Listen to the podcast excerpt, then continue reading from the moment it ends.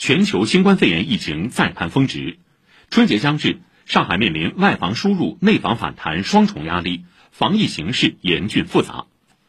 守牢城市防疫最前线，公共卫生安全底线。近日，全市社区疾控流调、公安、口岸等一线防疫抗疫工作者夜以继日持续作战，他们用敬业与坚守和病毒赛跑，呵护一座超大城市的安全与健康。这两天。本台记者跟随多位一线工作人员记录他们的付出。